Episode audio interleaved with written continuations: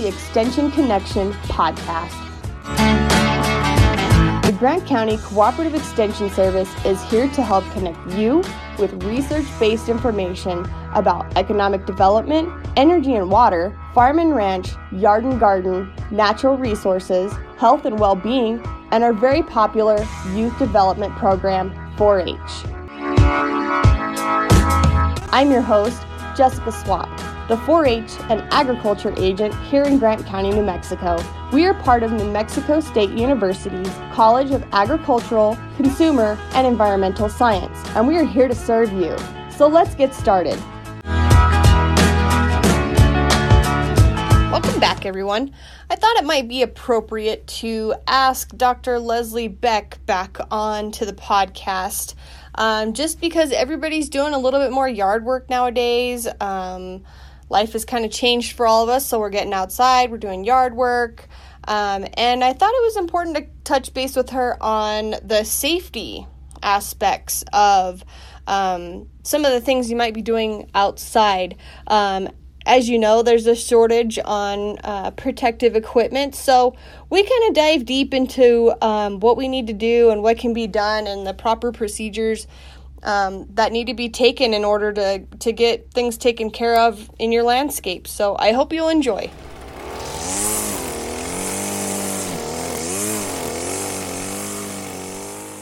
Welcome to the podcast today. Um, I have a guest that you've heard from before, Dr. Leslie Beck, who is the Extension Weed Specialist. And she's coming back on the podcast today to talk about some different um, subjects as they relate to what's going on right now. So, um, some things about uh, protective, uh, personal protective equipment, otherwise known as PPE. There's some shortages. Um, she's going to kind of give us the heads up on all of that. So welcome to the podcast today, Leslie. Thank you for having me. I'm so excited to be here. Yeah, I'm glad to have you back. yeah, so yeah, that, like your your info on the whole dandelion thing like totally cursed me because my lawn was taken over by dandelions shortly after I released that podcast. I'm I'm blaming you. Mm-hmm. Well, you know, it, it's my fault that the weeds keep coming back. It's why my voice sounds the way it does today. I think they're getting their revenge on me, allergy wise. So hopefully I won't cough and sneeze the whole presentation. But the good thing is, is that based on what we talked about, you're raring to go in the fall when it's the most opportune time to get them, right? Right. I I attempted to control them a little bit, and then I've just I've just given up. At this yeah. point, if it's green, it gets to stay. Yeah, in that situation, they just kind of look at you and go, "Neener, neener," you know. Mhm. Mhm. Yeah, they they straight up were like, "Haha, lady, you don't scare me." so, but speaking of uh, you know, weeds and uh, weed management and stuff, um, with the COVID nineteen stuff that's going on, um, you know, when you're using uh, some of these herbicides, you you need to protect yourself with personal protective equipment, but that's that's becoming kind of a there's a shortage coming with that. Do you want to talk Absolutely. about that a little bit? Yeah, we're we're getting a lot of questions about what what we can anticipate with the upcoming, or actually the uh, personal protective equipment shortage that we're experiencing now.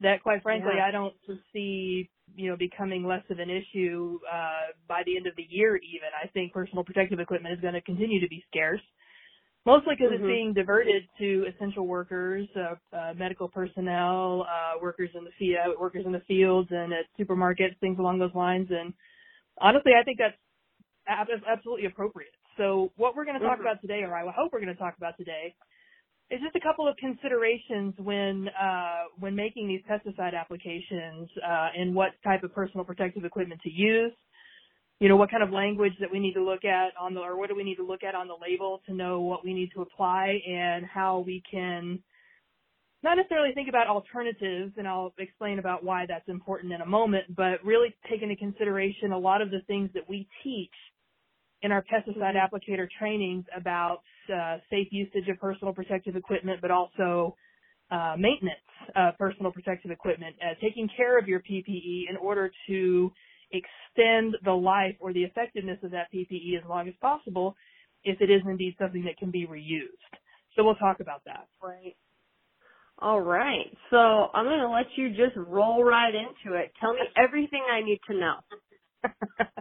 well, I think one of the big one of the big questions that we're getting right now that I kind of want to really focus on here at the very beginning because I think this is the most important thing to consider moving forward when we start talking about uh, PPE and labels and everything is that we're getting a lot of questions about whether or not a lot of these uh, homemade uh, personal protective equipment that have been mm-hmm. recommended for use uh, when you're out and about to try to protect you from, uh, you know, infection from, you know, COVID-19, uh, especially mm-hmm. homemade masks, and whether or not those have applicability in pesticide applicated applications as well. And I'm here to tell you, and NMDA will completely back me up on this, that um, the label is law. Danger, danger. I mean, that's not a mm-hmm. euphemism. Mm-hmm. That is a that is a real legally binding contract, and therefore, DIY and other aspects of PPE that aren't mentioned or that go against the recommendation in the label itself are not applicable in pesticide application. So the mm-hmm. DIY masks, um, I've seen people using uh, uh, Walmart sacks and uh, plastic sacks to cover their hands when they're at the gas station, and that's absolutely absolutely applicable in that tiny situation for a limited amount of time. But when you're out making a pesticide application, that's not going to work. It's going to be cumbersome. You're not going to have your hands free in order to in order to do uh, what you're doing appropriately and safely. So these have no applicability in pesticide applications, and mainly because they also they're not uh, they don't protect you against actual pesticides themselves. Some of these chemicals you know, have the ability to uh, bypass some of these filters and these plastic bags and everything like that. That's why the label recommends specific types of gloves or specific types of respirators that you have to have to wear. And if that's the case, right. you have to go with the label every time. Yeah, yeah. So following the label, I mean, it's just really for your own good. I mean, Absolutely. it's just for your own protection. Absolutely, and that's that's you, you hit the nail right on the head. They, these recommendations are in the label in order to protect the applicator, to protect from uh, unintentional off-site damage, uh, things along mm-hmm. those lines. So uh, if it says to use a specific type of respirator in the label, then you don't have the option of maybe reaching for another type of respirator that you still have in your in your storage. So mm-hmm. what I wanted to do is uh, is really uh, talk about that, and also another thing to consider that I get a question about quite frequently is that if you're tank mixing uh, different mm-hmm. pesticides together in the same tank in order to, you know, broaden the spectrum of the pests that you're able to control, which mm-hmm. label do you follow as far as personal protective equipment? You know, because there might be one label, or there's one label for one product, there's one label for another product. Which one do you follow? And in that mm-hmm. situation, you always follow the most restrictive language um, right. in one of those labels. So if one label calls for the use of a respirator and one label doesn't, then you wear the the respirator when you're tank mixing those products together. Right.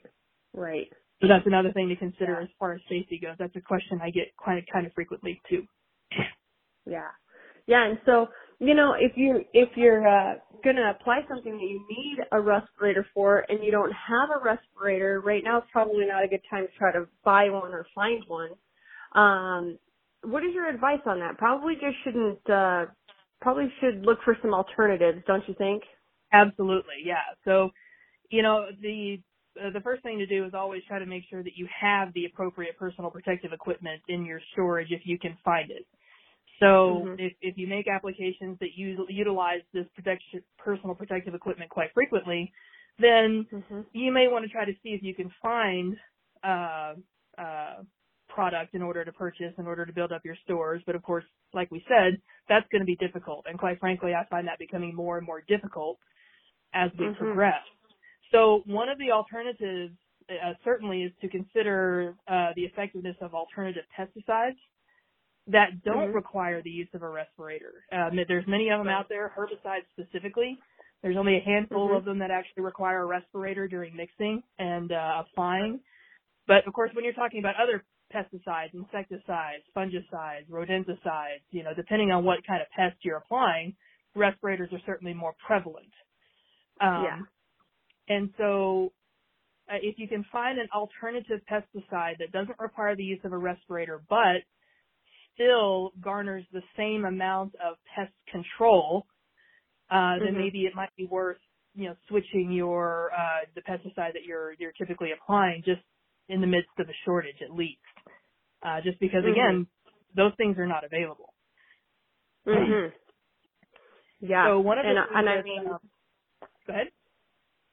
Oh, I was gonna say, and I mean, if all else fails, I mean, I think that you know, controlling the weed or or protecting your own health. I mean, we're gonna choose ourselves before we control, you know, the weed. You know. Absolutely. first. Yeah, certainly.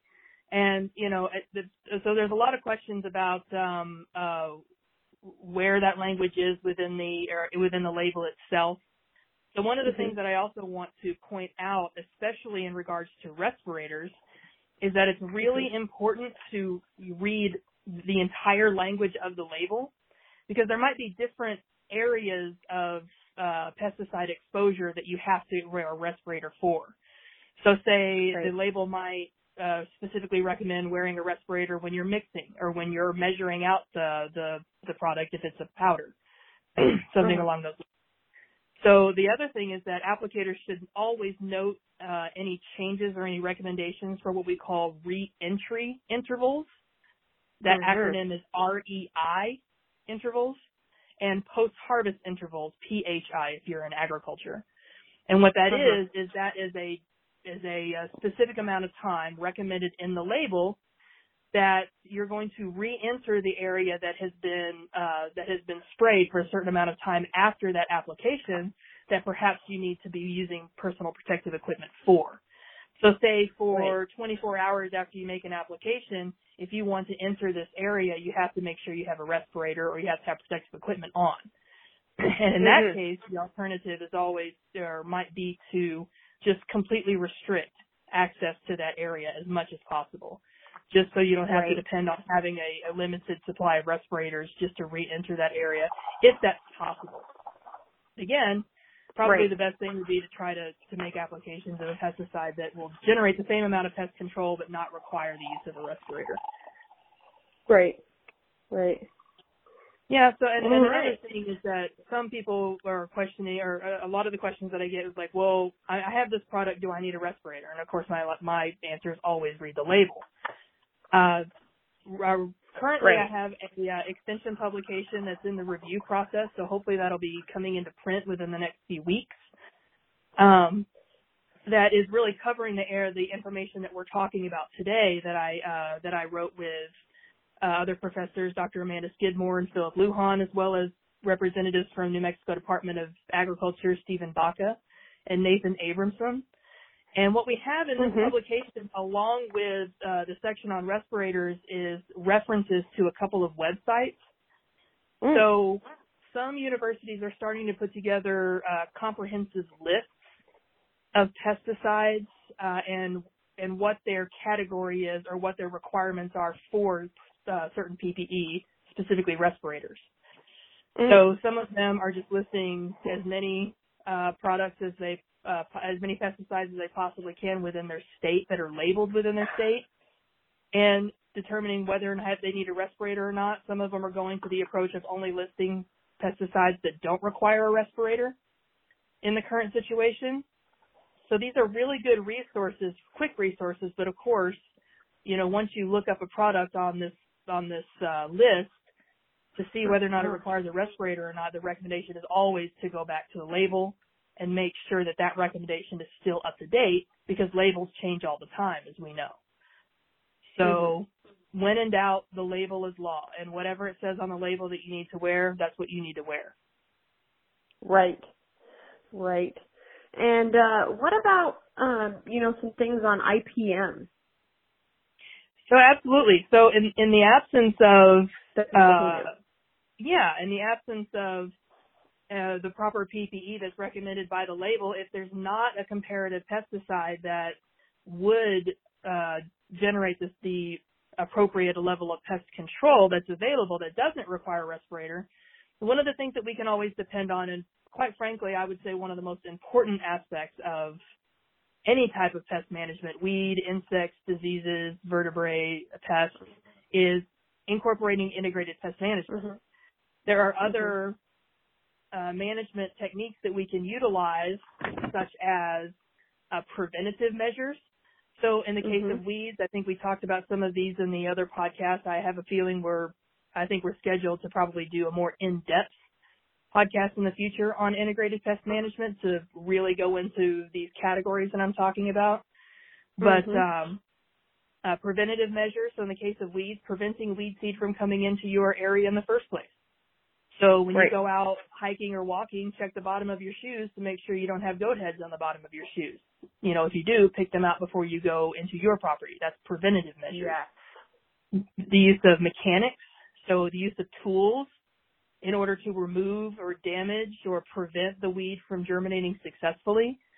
So Mhm. most people ask me what's the most effective method of organic control, and that would be your hands.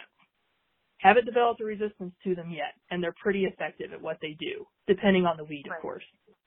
Mhm. Um, there's also cultural control.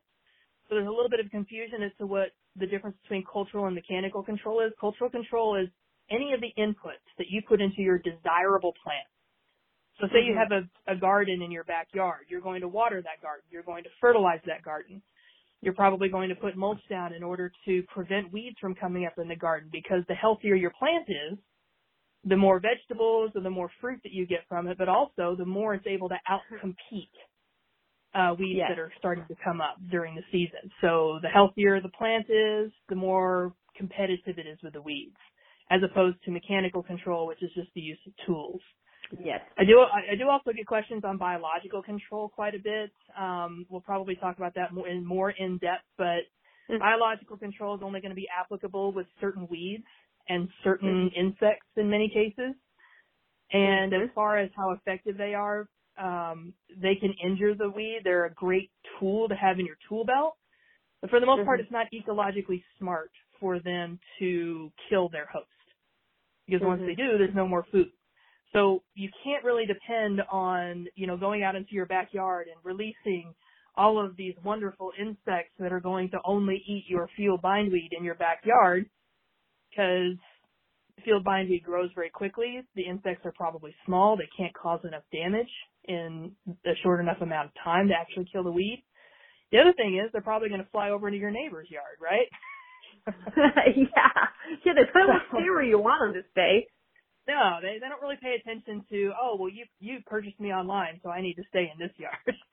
but um so the idea is is that the more you combine these management practices together, hopefully the less we have to be dependent on herbicides. We can reduce our inputs. Now, herbicides and pesticides absolutely have a, a place in integrated pest management.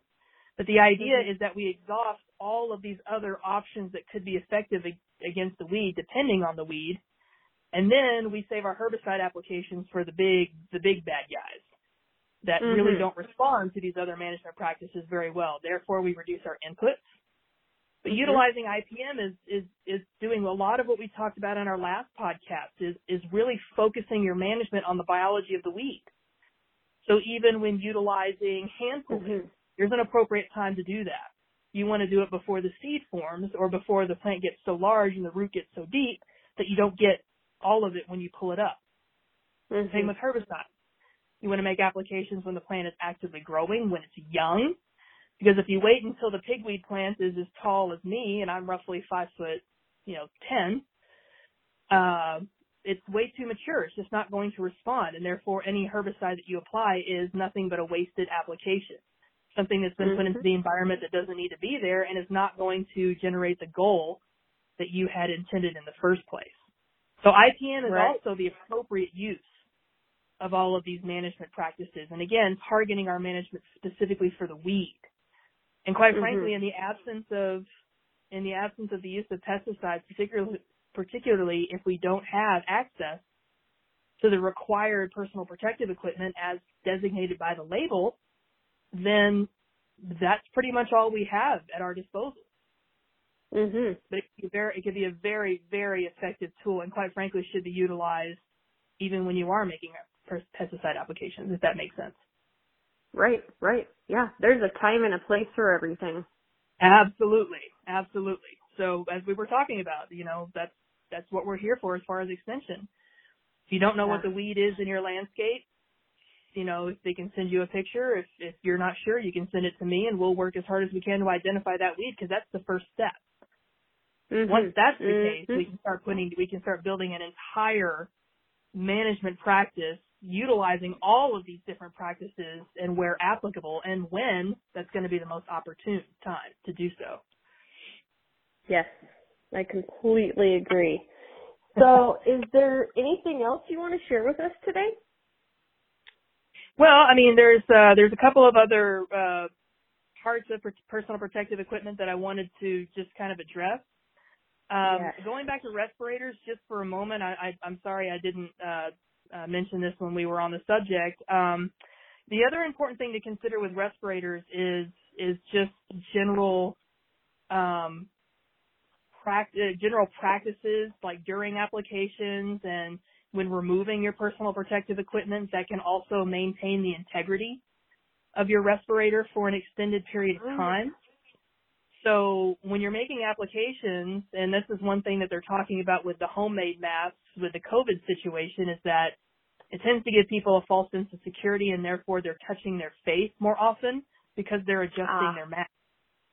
And so when you're making a pesticide application and you have your gloves on that have been mixing these pesticides, that have been worn when spraying pesticides, you certainly don't want to reach up and make adjustments to your mask or take your mask Right. off or just put it back on when you have contaminants on your hands.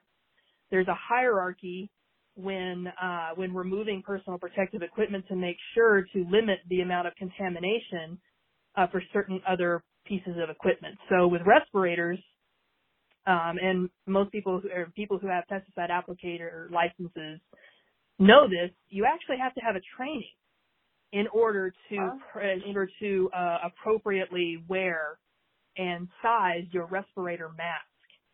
And the idea Right. behind that is is if that if your mask fits appropriately, you're wearing it appropriately.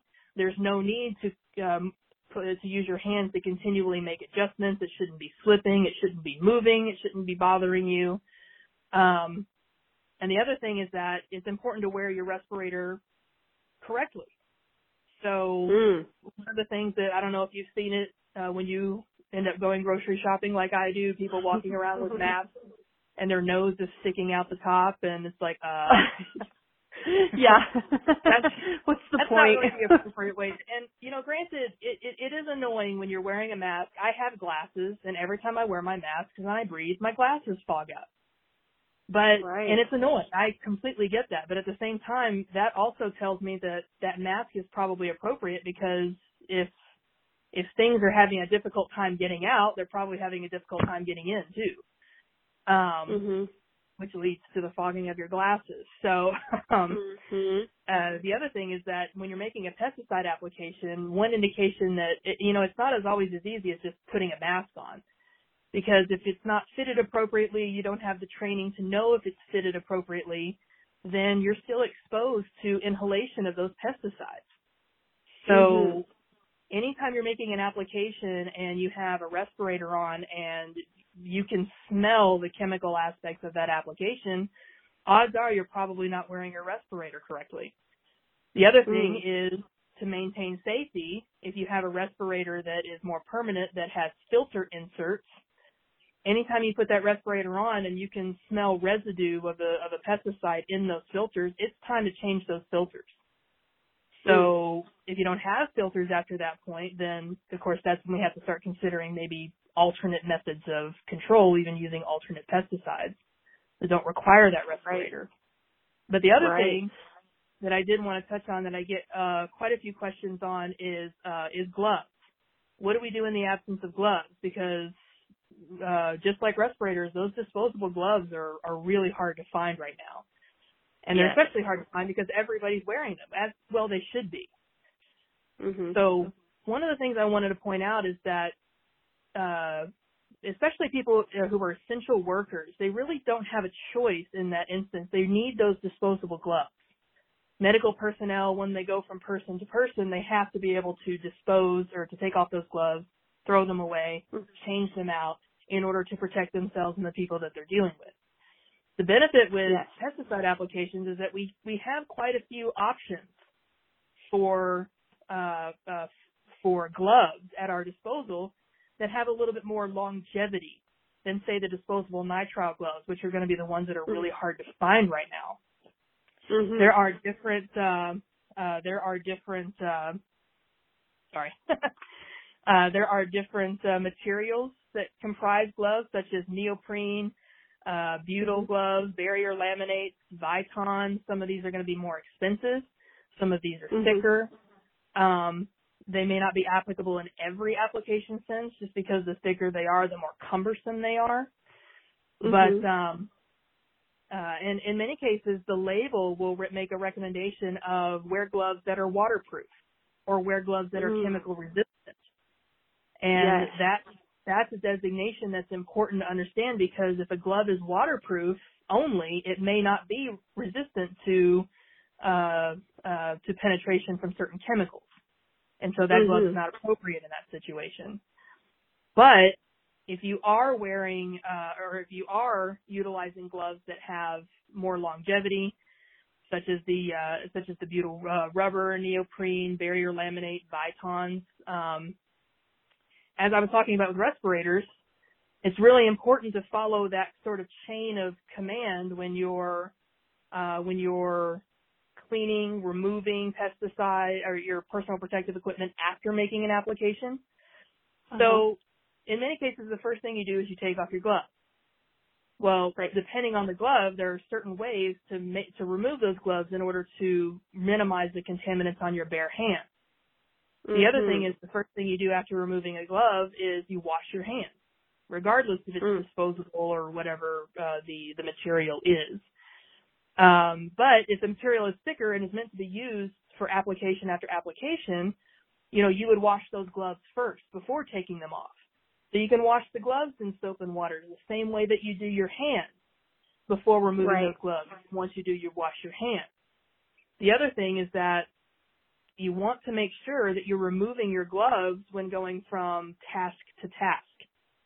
So if you just got Mhm. done mixing your herbicide your uh, herbicide mixture and putting it in the tank, and you're going to get in the in the vehicle to you know take the tank out to the uh, area of your field in which you're going to make the application, you need to take your gloves off. You need to change them or you need to clean them. Otherwise, you're going to get contaminants on the steering wheel and in the cab of whatever vehicle you're using in order to pull the um, uh, to pull the the sprayer. So in many Right. cases, some people might you know load up all of their stuff, get into their truck, go to the next location without changing their gloves, and that just helps Yeah. to spread contamination all through the cab. You could get that on your personal clothes. If you take that home, then all of a sudden there's contamination in the midst of your family. So Mhm. it's really important to make sure that you're changing your PPE, you're cleaning your PPE, and you're removing it appropriately to minimize carrying contamination beyond the task that you're doing. Uh, the other Yes. thing that I didn't talk about with respirators that would apply to gloves, that would apply to um, really any personal protective equipment, is storage, adequate storage. Ah. So Yes. obviously you might not be making pesticide applications every single day. So if you have respirators and gloves and Tyvek suits that are meant to be used in multiple application situations, you're going to want to store those appropriately. You want to store them, you want to make sure that they're clean before putting them away for storage. Um, you want to make sure that you're not storing them in the same place that you store your pesticides or that they would be exposed to pesticides. So instead of just throwing them in the back seat of your truck, you know, maybe Mhm. once your gloves dry or your respirator dry, put them in a plastic baggie or put them in a Tupperware that protects them from being contaminated from other sources. The other Yeah. thing is that you want to make sure that you store this equipment out of direct sunlight because, of course, sunlight, UV light breaks down certain materials. And if your gloves, say for instance, are sitting in their appropriate Tupperware container that's fully Mhm. exposed to UV light, next time you go and reach for them, they may be more brittle, they may have tears, Mhm. and therefore they can't be used as personal protective Mhm. equipment because the material's been compromised. Um. I guess another one of the questions I, I, I typically get that I want to cover right quick is um, is what happens when you know the label only calls for long sleeves and long Mhm. pants closed-toed shoes, that's pretty much any pesticide. And quite frankly, Yeah. my motto is always, always better to be safer than sorry. So Mhm. even when I'm in my backyard just applying fertilizers or even if I'm applying organic options because we talked in the last presentation Mhm. about the fact that they could be injurious as well, I always Mhm. have at least long pants on, closed-toed shoes, most likely gloves Sure. if I have them available. Um, I can't Mhm. tell you how many times I've been driving through neighborhoods and I see people in shorts and flip flops making applications of whatever is in that tank. Um, obviously, obviously that's not appropriate. But right. when you, yeah, when you spray in long pants, it may be that you get a little bit of contaminant on your clothes. What do you do then? So Mhm. the recommendation is always, always to have a separate washing system for your Mhm. uh, pesticide clothes. If you're just making an application in your backyard of an over-the-counter product, then make sure you wash those clothes completely separate from that of your family or your Mhm. regular clothes that have not been exposed to pesticides. You might want to wash them on multiple cycles. I've heard anywhere Mm. from uh, two is two is recommended, three is better. Uh, just to Ah. make sure you get all that contaminant and all that rinsate out of there and out of the washing machine. But also it's important once you take those clothes out of the washing machine to run it on a cycle with no clothes in the washing machine to make sure you get any of that contaminant out of the washer itself. Uh, it's usually Right. recommended that uh, if you have the capability to take those clothes and hang them on a clothesline exposed fully as much as possible to sunlight because UV light also breaks down pesticides. Ah. So- ah.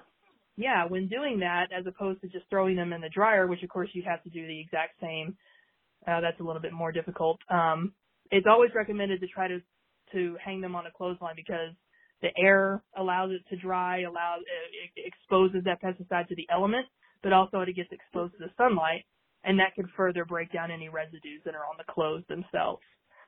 So that's another recommendation that we take. That you know some people, you know, again, you know, when you make application after application, or if you're not familiar with making applications, these are things that people might not consider, but it Mhm. just helps protect you, it helps protect your family, and it helps protect the integrity of the clothes you're wearing. Another question I get is, well, what happens if I accidentally spill the pesticide on, on myself, or I spill some on my jeans? If you have an exorbitant amount of pesticide on your clothes, it might just be worth it to just dispose of them rather than try to Mhm. clean them. Just because the Right. higher the concentrate, the more that's going to uh, build up residues in your washer, especially if you're sharing that washing machine with your family. So Right. that's another thing. So a lot of a lot of what I've been talking about today seems like common sense, and it is. But when Mhm. you're out making applications and you have all these things on your mind, or you know you've you've got to get to one location, you've got to make multiple applications in the course of the day, you're in a rush. Mhm. Sometimes you know the appropriate considerations for the proper use of personal protective equipment and also the proper care of personal protective Mhm. equipment is is not necessarily followed to a T and in the midst of not having um, personal protective equipment replacements to purchase or that are available, if we do Mhm. make these mistakes, these are things that we're going to have to really focus on because you know that that one box of gloves may be all you have left for the remainder of the year. I I, I don't know what the current situation is going to lead to, but um, right. but yeah, I mean, it's not necessarily novel information, but really taking care of your personal protective equipment is only going to ensure that it takes care of you in the long run as well. Mhm. Yeah. So Yeah. all of these things are really important to consider. Labels don't include that information just to make it seem really boring when you have to read them. They're there for your safety. Yeah. So, and to Right. make sure that these pesticides are being applied in the appropriate way, um, in a way that is going to generate successful pest control, but also in a safe and sustainable way. Yes. So when in doubt, always read the label. Follow the label. Yes. Always, always, always. That was really good information today and definitely uh, much needed during these times. So I want to thank you again for being on my podcast. Thank you for having me. I had a ton of fun. Yeah, always good. Thanks everyone for listening. If you enjoy this podcast, don't forget to hit the subscribe button on Apple Podcasts, Stitcher, Google Play, or whatever app you're using to listen to this podcast. Want more information?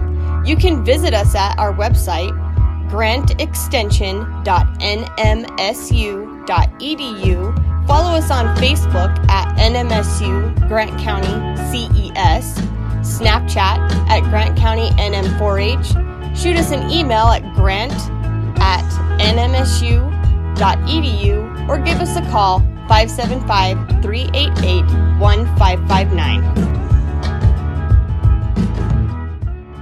New Mexico State University is an equal opportunity affirmative action employer and educator, NMSU and the U.S. Department of Agriculture cooperating.